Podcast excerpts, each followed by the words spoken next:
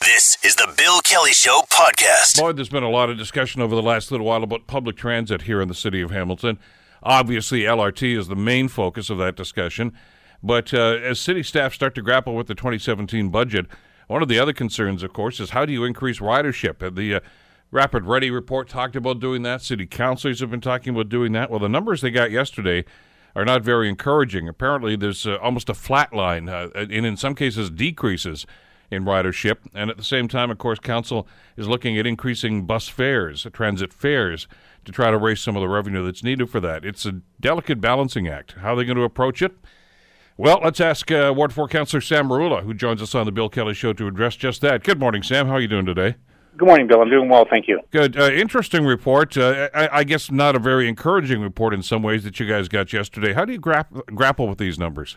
Well, firstly, I think it's important to, to recognize that there is a direct correlation between increasing the fares and a decrease in ridership. Um, and that's something that we need to incorporate into this debate. So I'm not surprised that the ridership decreased because we've always been uh, under, or no, we've always known that by increasing fares, you're going to discourage those that are on the borderline between uh, being uh, the working poor and simply relying on Ontario Works. So the issue really at present is how do we address um, the fact that our ridership is stagnant? How do we reinvest in HSR, particularly the area rating debate, in ensuring that we increase ridership and improve the service? Because there's also a direct correlation between a great service and, and an increase of ridership. If it's inconvenient to use the bus, as I mentioned at the at committee the other day, I have a constituent who works in Upper James, uh, is actually takes Uber or a taxi rather than taking the bus because it doesn't go down the Claremont access. That's ridiculous, and that those are the types of issues that we need to assess through our rationalization of our service to ensure that we maximize the service in order to make it ready and reliable, and that's why the LRT is important. Uh, the LRT, once the BLAST system, which is citywide, is incorporated, it will be ready and reliable. At present, it isn't ready nor reliable, and as a result, it's discouraging people from using public transit and putting them into cars rather than buses. To your point, nothing's going down the Claremont Access these days, but that's another debate. We can get into that another time. Uh, yeah, that's just one example. No, I understand. Uh, I understand yeah. your point. But but Sam, you've been singing this song for the last number of years, and this report that you, you guys saw the other day indicates that it, it, staff is either not listening or they're not they're not doing the modifications to the transit program that are needed here. Well, I think there's a, a lot to be said about. Uh, well, frankly, we have a new general manager now, and she and Debbie will be focused on trying to improve a lot of the areas in which we need to focus in on. But we have to have the adult conversation surrounding the area rating and whether or not this is a, a citywide um, priority or not. And the, the, reality is we're limited with respect to the investment that we're putting into public transit, and as a direct result, we're seeing the outcome of that. And the outcome is poor, as the report indicates. So all of these variables need to be addressed. We need to make it a priority and fund it accordingly. It is it is funded uh, tens of millions of dollars in, in, this operating budget and our capital budget, uh, and we continue to, I think, in many ways, spin our wheels, no pun intended, uh, because we're not ready to make that real tough decision surrounding area rating. And I understand the sensitivity surrounding increases of taxes, but with the area, with the actual assessment growth uh, being higher in the inner city in the next now and within the next 10, 15, 20 years, I think it's a good time to actually look at the elimination of area rating as we phase in the increases of taxes in the inner city because our assessment growth is greater than that of the suburban area. So this is the time that perhaps uh, because they will be seeing decreases in the suburban area, that is a time to actually introduce uh, the area rating debate. Because your council colleagues, at least many of them anyway, seem to be of the opinion that, uh, that obviously more money has to go into transit, and I think everybody agrees with that. But but it, you can't do it by raising fares because, as you say, it's the marginalized who seem to be adversely affected. And if you make the system un, unaffordable and at the same time inconvenient, you're this is the number you're going to get, right? It's not going to get any better.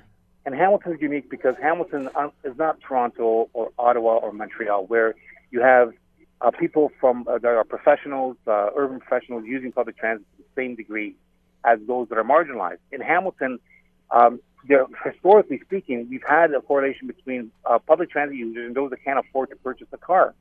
And having been born and raised in Hamilton, there was a cultural issue about not it not being cool to ride public transit. Hence, uh, there, has been this, this growing cultural uh, shift in the city, but not when it comes to public transit. And those that are born and raised here and are uh, nearly 50 years old as I am know that it was never cool to use public transit. We need to change that culture. With the influx of new Hamiltonians coming in from either Europe or, or, or Toronto or elsewhere, uh, they ha- they get it. They understand the sustainability issues of public transit, complete streets, cycling lanes, and how that really improves quality of life. Those that were born and raised here, I find are the biggest challenge in having them grasp those issues. Uh, but as you sit them down and explain to them uh, step by step, they get it after a while. It's the same people that don't go downtown but yet criticize downtown and they haven't been downtown in 20 years. Things have changed, but they need to be engaged in it and they need to benefit in it. And uh, I, tell you, the, the upswing that we're getting in the inner city is quite phenomenal. When those that were born and raised, like myself and you as well, Bill, you can recall that at one time we were working to move out of the inner city. Now people are working to get in. Assessment growth is through the roof, higher than that in, in, in most parts of the mountain, to be frank. And um, things are moving in the right direction. We need now to invest along those lines of those people coming in demanding urban development and also those complete streets and public transit improvements. Because if we don't, we're, we're, we're, we're missing a link that's vital to the sustainability of the city. But where are the uh, where's the money going to come from to do the improvements that you've been asking for, Sam? Well, again, that's where the area rating debate comes into play.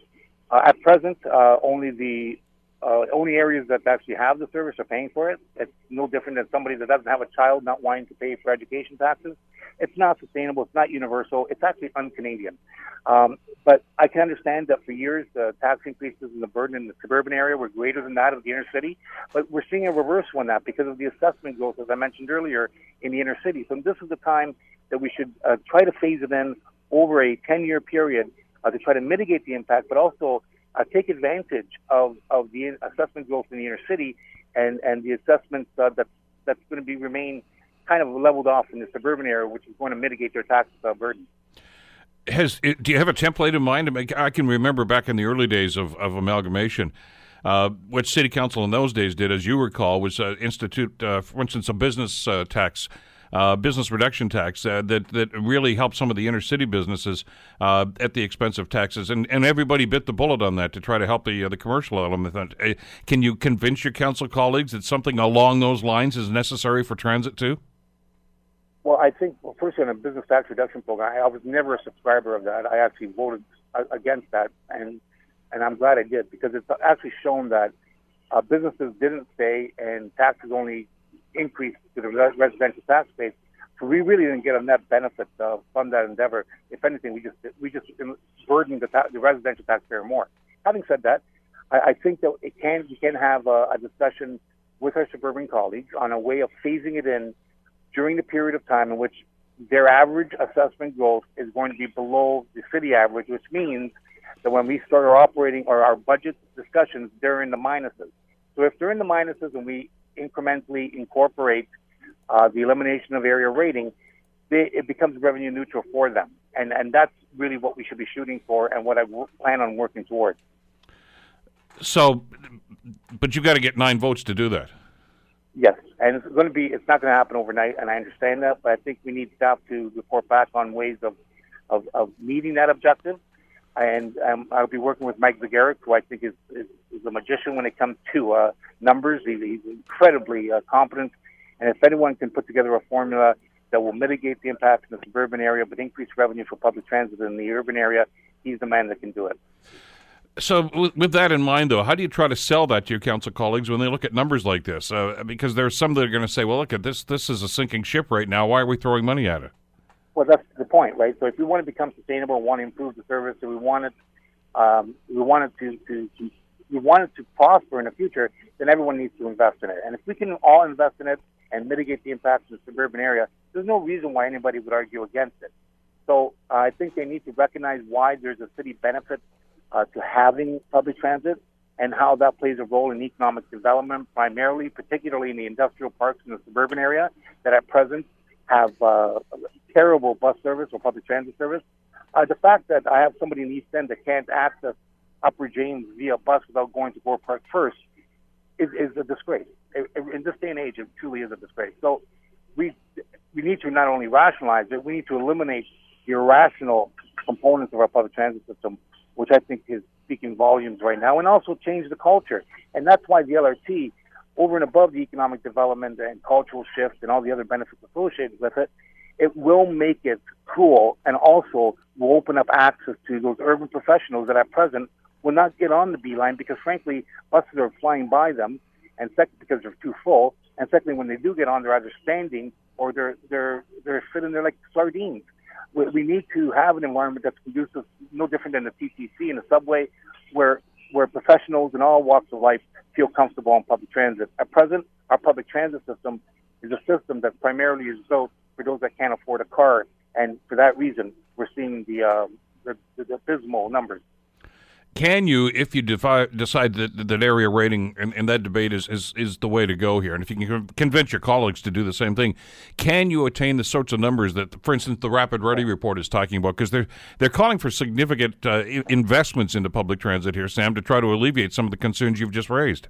That literally is the magic bullet, though, Bill. If you look at the numbers and you speak to staff, our finance staff, uh, clearly, if we eliminate area rating um, public transit, uh, it will not only mitigate the general levy component which is growing uh, because obviously as as ridership decreases, someone's going to pay for it. So it's either to the, the user, which decreases ridership and then impacts more the general levy. So at present, we always strive to get a 50-50, 50% funded by the general levy, 50% funded by the fare box. At present, the general levy is carrying more than the fare box. So it actually hurts everybody collectively when people stop riding uh, the bus. So it's in their best interest to invest in any system that will increase ridership would you consider something as drastic as reducing the, the bus fares to try to attract more list, or more people well, on? As you know, Bill, I at one time uh, argued that uh, perhaps bus fare or buses should be should be free, um, and I actually brought forward a motion accordingly, unsuccessful, but did bring it forward. And I I believe that no different than somebody that's driving on the roads without a toll system. Why are we why are we allowing people, particularly those that are most marginalized, paying their taxes through their either rent or, or mortgage? and then also being subjected to a user fee, which is a double taxation. If you're going to be fair, cars can travel freely throughout the city without any tolls, which I don't support, never have, except if they're from out of town. Then I would I would focus in on trying to create a system that uh, opens up uh, the ridership, and free transit would do that. So for the, the the, the people that are listening to this show right now, Sam, from from Flamborough, from Ancaster, from from Glanbrook, out in those areas, and and and I guess the the far eastern reaches of Stoney Creek. What do you say to them when they say, "Hey, I'm not going to pay for something I'm not going to get"? Don't you know, don't give me this area rating argument. Uh, we don't get transit. We shouldn't be supporting it to the same extent somebody should be. Uh, for instance, in Councillor Merulla's ward. What, what do you say to them? There are, there are a number of services that the agricultural or the suburban area gets that that we in the East Hamilton get, or the older city of Hamilton, that and we're paying towards it. Uh, there are a lot of services in, in uh, Sudbury that uh, we all collectively as Ontarians are paying for, but we, we don't actually get the service for. There, and you can say that nationally. You can say that for anything, as I mentioned to you, either education tax or, or, or universal Medicare. At the end of the day, we are one city, we're one residence. We should all be focusing on, firstly, determining what a presenting problem is, putting forward a solution, and then funding it universally so that we're all part of a solution as opposed to just turning a blind eye to a problem that impacts one sector of our family, that being a city, and, and, and just turning a blind eye to it. That's a very un-Canadian. It's uh, it's an interesting discussion point. Uh, if if you wanted to group transit and and you know movement of people into the same category as something like education. In other words, it's everybody's responsibility as opposed to a user pay system. That's that's an interesting uh, philosophical discussion. Are we ready to have it here? And we did, and uh, the, the, motion failed. But we did we did move the yardstick to some degree. We provided uh, free transit for seniors, and we did open up uh, the because of that we opened up the discussion surrounding free transit for the marginalized. Um, so it, it, it, did serve a purpose, but it didn't get the 100% support that I, I was looking for. But again, the yardsticks were moved. But again, we're, we're either going to deal with the issue or we're going to avoid and ignore the issue and put our head in the sand. We're going to have to deal with it sooner or later. And a lot of these issues that can be dealt with simply without and mitigating a lot of the impacts, especially now because the assessment growth in the inner city is so much greater than that of the suburban area. This is the time to talk about the elimination of area rating. Be interesting to see what your colleagues say about this. Sam, thanks for the time. Uh, greatly appreciate it today. My pleasure. Take care, Bill. Oh, you by too. the way, Bill. Yeah. Bill, I just uh, want to announce that on Kenilworth Avenue North, we have uh, we've dressed it up for Christmas with wreaths and lights for the first time in decades. So I encourage everyone to go down to the Kenilworth Avenue North uh, uh, Business District. You're listening to The Bill Kelly Show, weekdays from 9 to noon on AM 900 CHML. Interesting uh, meeting of Public Works at City Hall yesterday, and uh, the Public Works Department's talking about perhaps using laneway homes as a ho- possible housing solution. Now, we've known for some months now that uh, the city, well, years, I suppose, really, the city is very concerned about affordable housing and the lack of affordable housing and the housing stock here in the city. Is this a possible solution? Uh, Ward 5 Council- Councillor Chad Collins has been following this file for a long time. He's been on the program before talking about the problems, and uh, we want to get him on here to talk about the possible solutions on this, too. So we welcome Chad Collins back to the Bill Kelly Show here on CHML. Good morning, Chad. How are you today? I'm doing well, Bill. Good morning. Uh, you and I have talked a number of times now about the lack of housing stock and, the, and of course, the condition of some of the housing stock.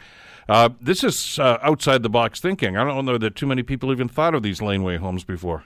Well, and, I, and I've lived in the city my entire life, and uh, I was completely unaware of the fact that we had a, a small inventory of homes that are built on some of Hamilton's laneways and public alleys. And really, they date back to you know the late 1800s. They're uh, in many re- cases they were accessory units to some of the homes and some of the buildings that were constructed during that time. Many of them are carriage houses or, or carriage buildings that were converted into homes. Some of them were uh, garages and accessory buildings that have since been converted, and and people have lived in those those structures and those units for uh, well over a century now. And and so it was some time ago that we commissioned a study on laneway housing just to find out the inventory, where they're located, um, you know, the, the some of the problems that we may have encountered over time with laneway housing. And so the, the study was con- conducted by um, or compiled for the city by prominent local architect Bill Curran, his firm, and it provides a fascinating look at uh, really a different uh, time uh, in Hamilton when um, you know it was basically horse and buggy. Uh, certainly no automobiles uh, during those days, and um, and these buildings have been since converted into residential homes and so the study is a fascinating look at a, a different time uh, in Hamilton, a, a different uh, uh, period of time in our history, and it provides a look at how people are using those older buildings today as residential homes. 70 of them in stock uh, uh, in, right now. Uh, what con- right. kind of condition are they in right now? Do you know, Chad? They're all in very well condition, so they're you know they they would certainly meet property standards uh, test for most of them, um, and and they're located primarily in the lower city uh, from wards one all the way through to wards four.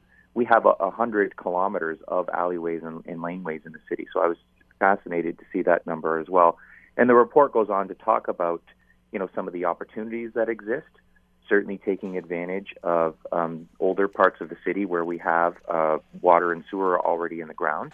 There's certainly been a provincial push for intensification, and so there's a lot of um, push both at the local and provincial level to build within our boundaries rather than on farm fields. And so there's certainly the concept of taking advantage of laneways in that regard. And then, of course, there's the whole issue of um, you know of taking advantage of the existing building stock uh, in in those established neighborhoods. Some of the challenges, though, that are raised in the report are the fact that some of the laneways are not serviced by sewer and water. So where we do not see some of these buildings used for residential uses, um, you know, we are without services most of these areas are inaccessible by vehicle. So you start to think about the issues related to emergency vehicles as- accessing these properties when needed. And then there's the whole issue of character of neighborhoods. I think there would be a lot of neighborhoods who'd be concerned if they found out that people were chopping up their backyards along an alleyway for the purposes of introducing new residential homes. So the report in itself it, it, it gives us sort of, sort of the the um, lay of the land currently in terms of where we're at with laneway housing. The inventory is 70, as you mentioned, and it talks about opportunities on a go forward basis. And, and really, the, the report points to um, studying it further. But at a high level, Bill, it, it really speaks to the whole issue of, of intensification and making better use of some of the properties that we have today. And so we just uh, passed a report at our last planning meeting that looks at reuse, reusing um, some of our underperforming uh, parking lots in the city as possible affordable housing sites. And, and that passed council, and, and we'll be looking at five or six of those properties in the upcoming months to, to find out whether they can accommodate um, new residential units. So it's making better use of properties in Hamilton. Of course, this is all in the context of Hamilton being one of the hottest real estate markets in the country. Um, those real estate prices are making it increasingly more difficult for affordable housing provider, providers to find new opportunities to build new units to get at the 6,000 plus plus families or individuals who are on the current wait list.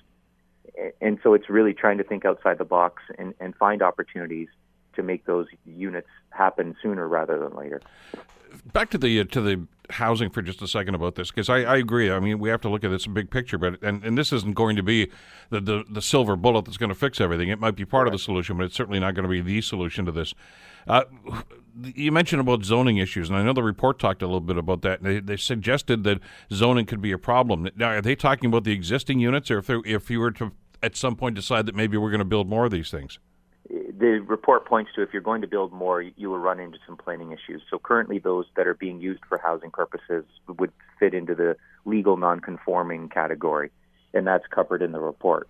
Uh, if we're looking at building new units along laneways or alleyways, the, you know the problem you run into is that you probably don't have enough um, uh, room for side yard setbacks that are required, front yards that are required under current zoning, rear yards that are required under the zoning.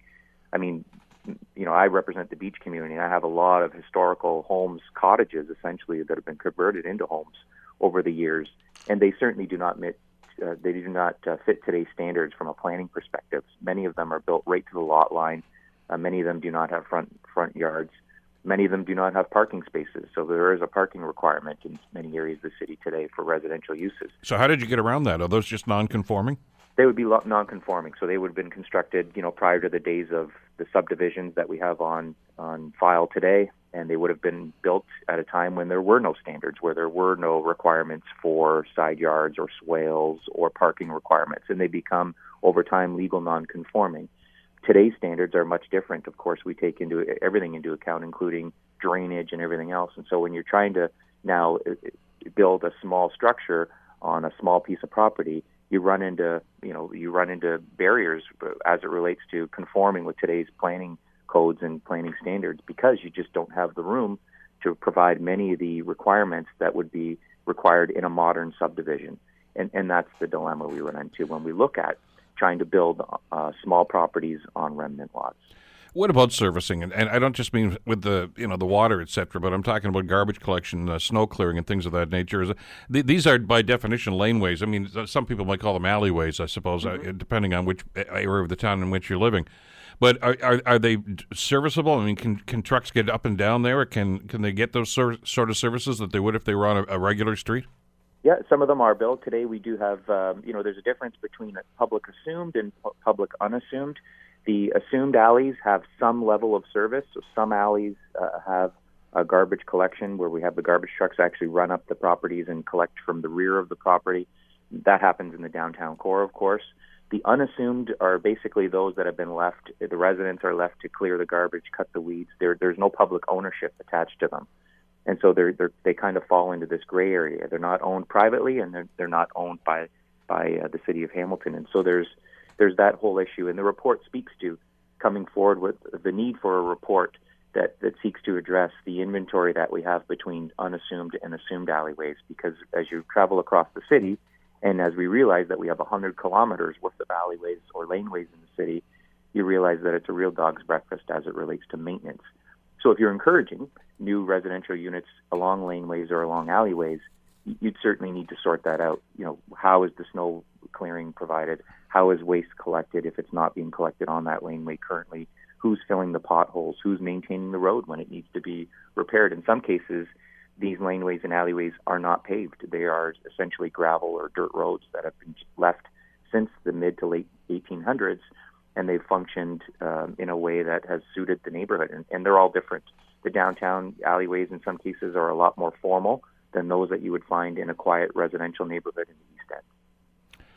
Is that going to be a, a significant increase in, in servicing costs, though? I mean, you know, you're at Public Works yesterday where this report was was delivered.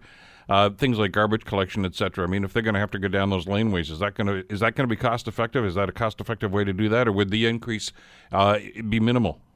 Well, they don't get into cost yet, and I think they highlight the issues that you're raising, you know, in terms of safety issues and, and snow you know, clearing, et cetera. Yeah. You know, is it is it even possible to provide those services? And that's why the report speaks to further study it suggests that if we're, we're going down this road, and the province certainly is for, at a high level as it relates to planning principles in terms of intensification, making better use of urban land, um, if we're going down that road and, and we're even going to look at laneway housing, uh, we we we need to study how those laneways are serviced and uh, and ownership and and how they're accessed. And so currently we have a number of people who would use those laneways to access their rear yards.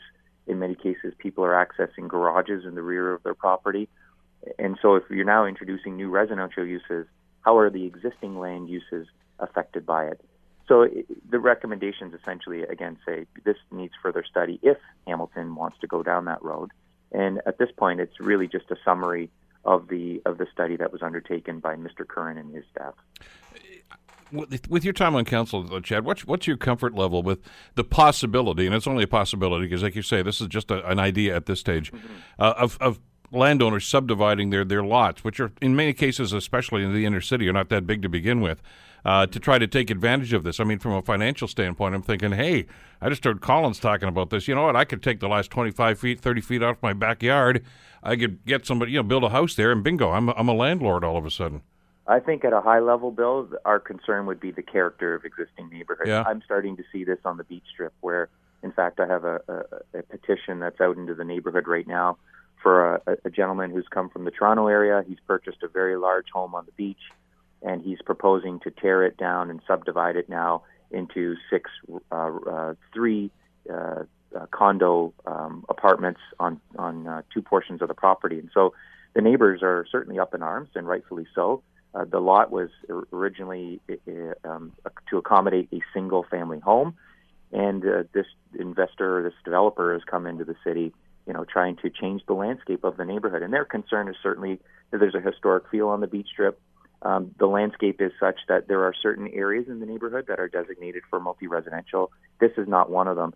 So it speaks to character. And and when you start subdividing up neighborhoods um, into blocks and you start to squeeze in some cases and really push the envelope on our planning policies, you run into certainly resistance and you, you run into the fact that you, you know there there is something certainly within our official plan that speaks to maintaining the character of neighborhoods. So these ones in the laneway report that are referenced, the 70, they fit in quite nicely because they were accessory buildings eh, for the most part for structures that still exist that were built in the late 1800s. They blend right in nicely. The bricks, the facades all match the, the home or homes that are in the area. I think if we travel down the road of looking at just trying to squeeze in as many homes as we can into some of the mature lots we have in the city, um, I think we're going to run into problems. And so it needs to be done in cons- consultation, certainly first and foremost with the neighbors. Is it something that they're willing to entertain? If it's not, then we, we look elsewhere. But at a very high level, it speaks to the whole issue of, of looking at using lands where there may be an opportunity for intensification and we clearly have examples of that across the city. We have a lot of underperforming, small little postage stamp type uh, parking lots in the city that could easily be converted into uh, new units, whether they be three, four story structures accommodating people, whether they're in affordable housing units or people who are just looking to rent uh, an apartment or own a small condominium. So those opportunities exist, and in my mind, that's the best opportunity we have to provide new units in the city. I, I, just think that if they go down this way here with, you know, suggesting, hey, maybe we can build some more of these kind of units, these laneway homes, uh, the unintended consequence of that could actually be that you're going to get a big pushback from a lot of the neighborhoods saying we don't want Absolutely. that sort of stuff around here. Absolutely, and rightfully so. And, and the report highlights the fact that character is a big issue as it relates to introducing new laneway housing. But it, but it again back to the principles of just making better use of the lands that we have available to us today. I think gone are the days, Bill, of the subdivisions with 100 by 40 foot lots. You know, we're starting to see everything from here to Toronto. You know, we're starting to see a housing stock. Some of it, in my mind, certainly not palatable, but you're, you're starting to see a different kind of housing stock in terms of um, smaller uh, uh, residential units on smaller lots with smaller um, lot lines between the two, smaller distances between houses. So it's it's something that we're seeing um, with the ho- rising uh, housing prices and land sales. Uh, it's just it was bound to happen. Um, we're we're now seeing that migration of Toronto into the Hamilton market, and um, and the housing stock that's being built today is is reflective of those prices. Isn't that, and we've talked about this uh, many times on this program. I mean, you know, when you buy uh, real estate these days, I mean, they, they, say the cost of a house in Hamilton, it's really the cost of the land. I mean, the, the, the mm-hmm. cost of the house is really not nearly as much as the cost of the land itself. So is it time to revisit uh, zoning issues and things of that nature and, and, the, and the codes that the, the city uses here when it comes to building affordable housing? We are going through that, and we have modified our official plan and all our zoning and planning policies related to affordable housing. So we are starting to, to waive some of the requirements associated with um, with with the plans that have been put forward. Um, we've reduced fees to encourage affordable housing providers to build more units. We're trying to make it less expensive rather than more expensive. Uh, but it, you know, it's still it, it, they're still hurting as it relates to competing with the private sector, and um, and and so that that that issue isn't going away. It really is an affordability issue for many, and the the more that land prices um, go up here in Hamilton, the more difficult it is for not just City Housing Hamilton, but the other 20 or 30 housing providers in the city to provide new units. I, I mean, this is a wonderful report, and it's a nice idea, and it's an eye opener to understand the, these sorts mm-hmm. of things going on. But I, I can't see that there's going to be any rush to, for people to jump on board and say, "Hey, I want to do these things." I, I, I tend to think your other solution about looking at some of the uh, underperforming lands around here that the city owns and, and using those as potential sites probably is a much more effective way to attack the problem. Yeah, exactly, and and I think it's it, I think it highlights the fact that there are ways and means in which we can use lands within the urban area for affordable housing, lands that um, are currently within existing neighborhoods, that remnant properties. My my comment would be that they may not just solely be along our laneways and alleyways. And and I, and if nothing else, this is a fascinating look at Hamilton's history and the fact that we have people living in his, historical or heritage buildings uh, in circumstances or in situations that are a lot different than you and I would be if we're just in the smack dab in the middle of a, a residential neighborhood uh, somewhere else. You're listening to The Bill Kelly Show, weekdays from 9 to noon on AM 900 CHML. We've heard on this program, of course, so many stories from people, our listeners, who are dealing with this. Some of them not very well, simply because of the predicament in which they find themselves. And uh, Global, of course, has done an outstanding job of following through on this story. And uh, there was a report issued just the other day that we want to talk about right now because Hydro One has now responded to this. It's uh, because of all the pressure that's gone on. There's there's the element obviously of, of, the government and their responsibility here, and we've tried to get in touch with the energy minister uh, with no luck so far, and the premier to talk about this uh, again with no luck so far. But what about Hydro One, the body that is supposed to be in charge of this? Well, now Hydro One is suggesting and telling us that they are undertaking a case by case review of customers living without electricity because of the global news investigative reporting that's been going on over the last while.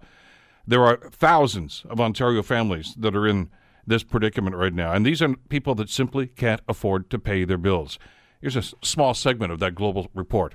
We'd fallen behind on our mortgage, we'd fallen behind on everything else and I just said we can't pay it. It is it shed light on the need for my team to look at this further and to look at our policies on disconnections. We said let's uh, institute the moratorium one week earlier is the right and fair thing to do. And the kids started yelling, "The lights are on! The lights are on! Mom, look, the lights are on!" That is uh, Carol, uh, which is a pseudonym that's used because uh, Global TV had agreed to uh, maintain her anonymity. Uh, and it was Mike Drolet that did the report, of course, for Global National. And Mike joins us here on the Bill Kelly Show to talk about this. Good morning, Mike. How are you today? Uh, pretty good. How are you doing today, Bill? Great. So thank you so much for the time. And also with us is Carol. Carol, thank you for joining us on the program today. Thank you for having me. Great. Uh, Mike, if I could start with you. Uh, we've been following this for months now. The reports that you and Sherry Engel and others at Global have been doing about these. Uh, and, and as a journalist, as a broadcast journalist, obviously, uh, as you try to uncover all of these facts, I mean, you try to remain, I suppose, as objective as you can. But when you hear Carol's story, uh, you can't help but get involved in this and, and, and, and have that, that tremendous empathy and, and and and caring about the sorts of things that are going on. I mean, these are these are human stories here.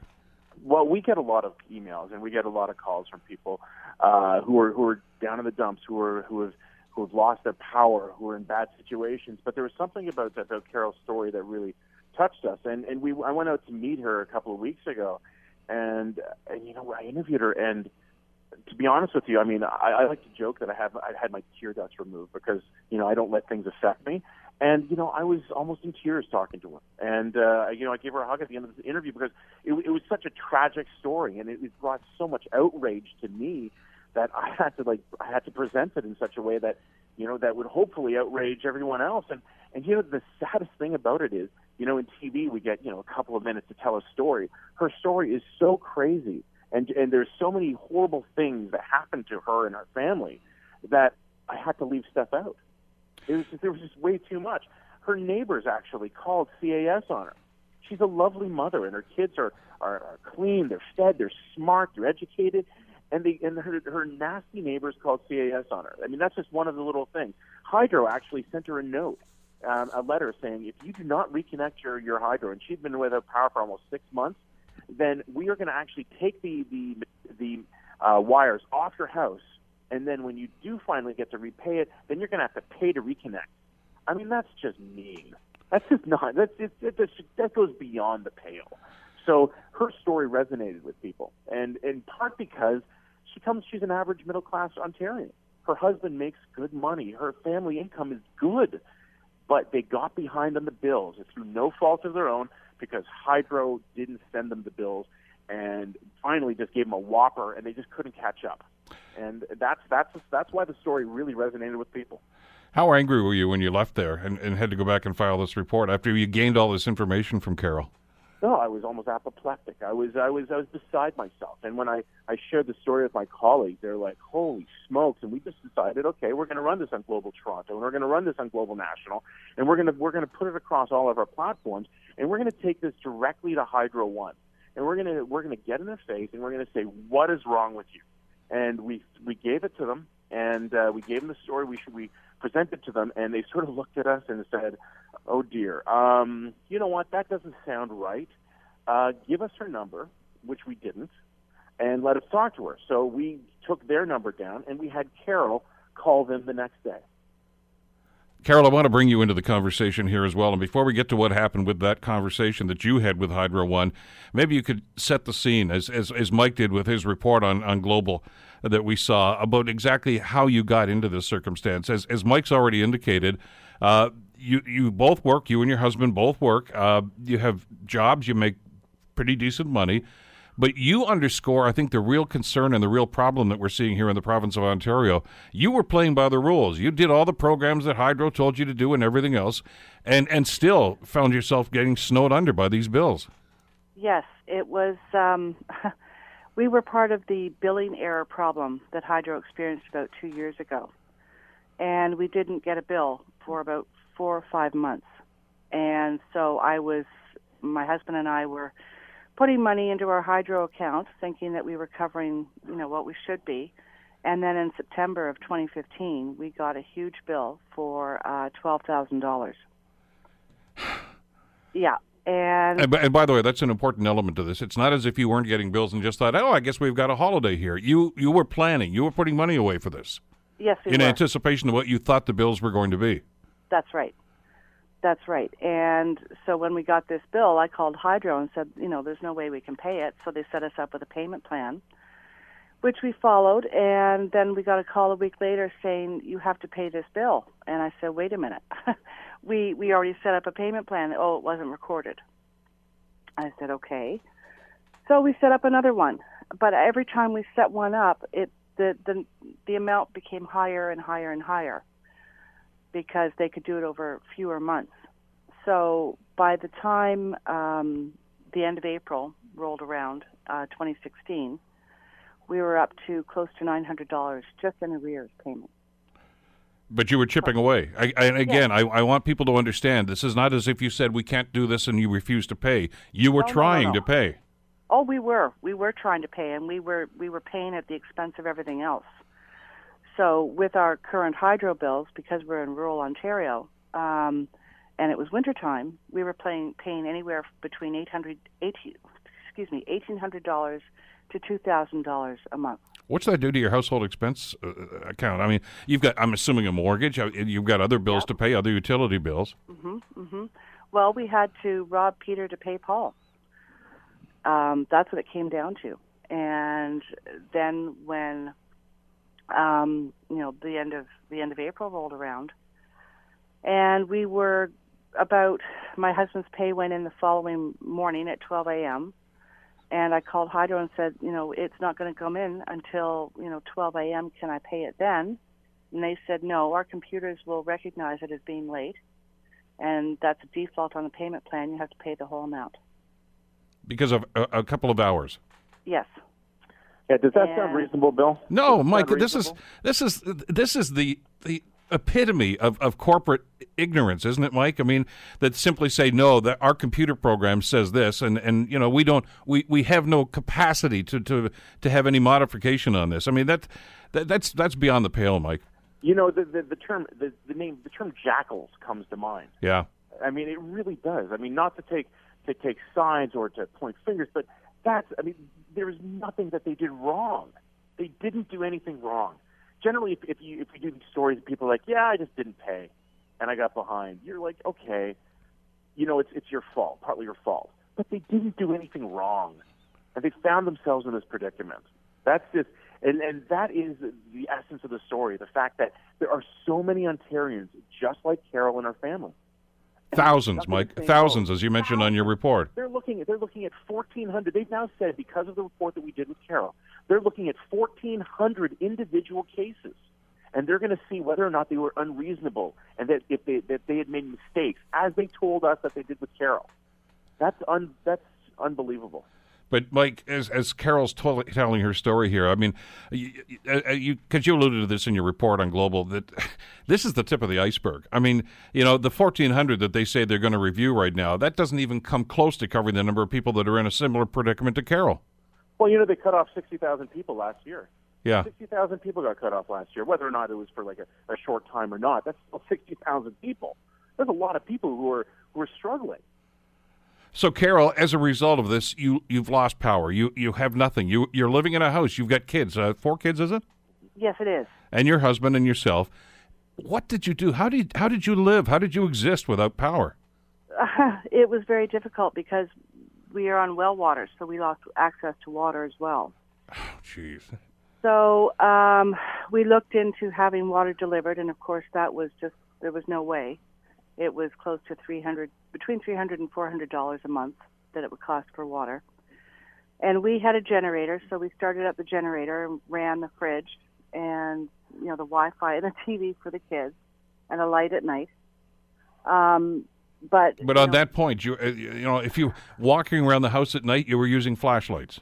Oh yeah, we were using flashlights and little, you know, dollar store LED lights, and that's what we got used to. There was no water in the taps, of course, so my husband ended up bringing water home every day from Toronto, and uh, we would boil water for the kids so they could have uh, showers, and my husband and I would wash in in a bucket in the bathtub. And um, you know that water was our lifeline, you know, for cooking and cleaning and and staying clean. Well, this is a Um, middle but- class family living like this in Ontario. This is Mike. Mike, this this is third world living Yeah. conditions that you're describing. I mean, let's be I've- clear I've been about this. I've been to Afghanistan. I've been to Haiti, and that's the way they live there. They don't live like that here. We're not supposed to. We're supposed to do things right. And and as Mike alluded to, the neighbors actually called Children's Aid on you because they Yes, they they feel the kids were not being cared for properly. That's right. That's right, which was absolutely devastating and horrifying for us because, you know, our children are our world. And we've always put them first and always always will put them first. And we were doing everything we could to keep them as comfortable as possible. I was trying to frame the whole situation as sort of an, an adventure. Um, you know, this is how they used to do it, and, and you know, we can do it this way, and isn't that interesting, and all that sort of thing. Um, and then this happened, and it was just, you've got to be kidding me. So you're putting on a brave face for the kids. They go to bed at night. I mean, th- th- at some point, you th- this has got to have an impact on you, and, and you know the the pressure that you and your husband are feeling right now.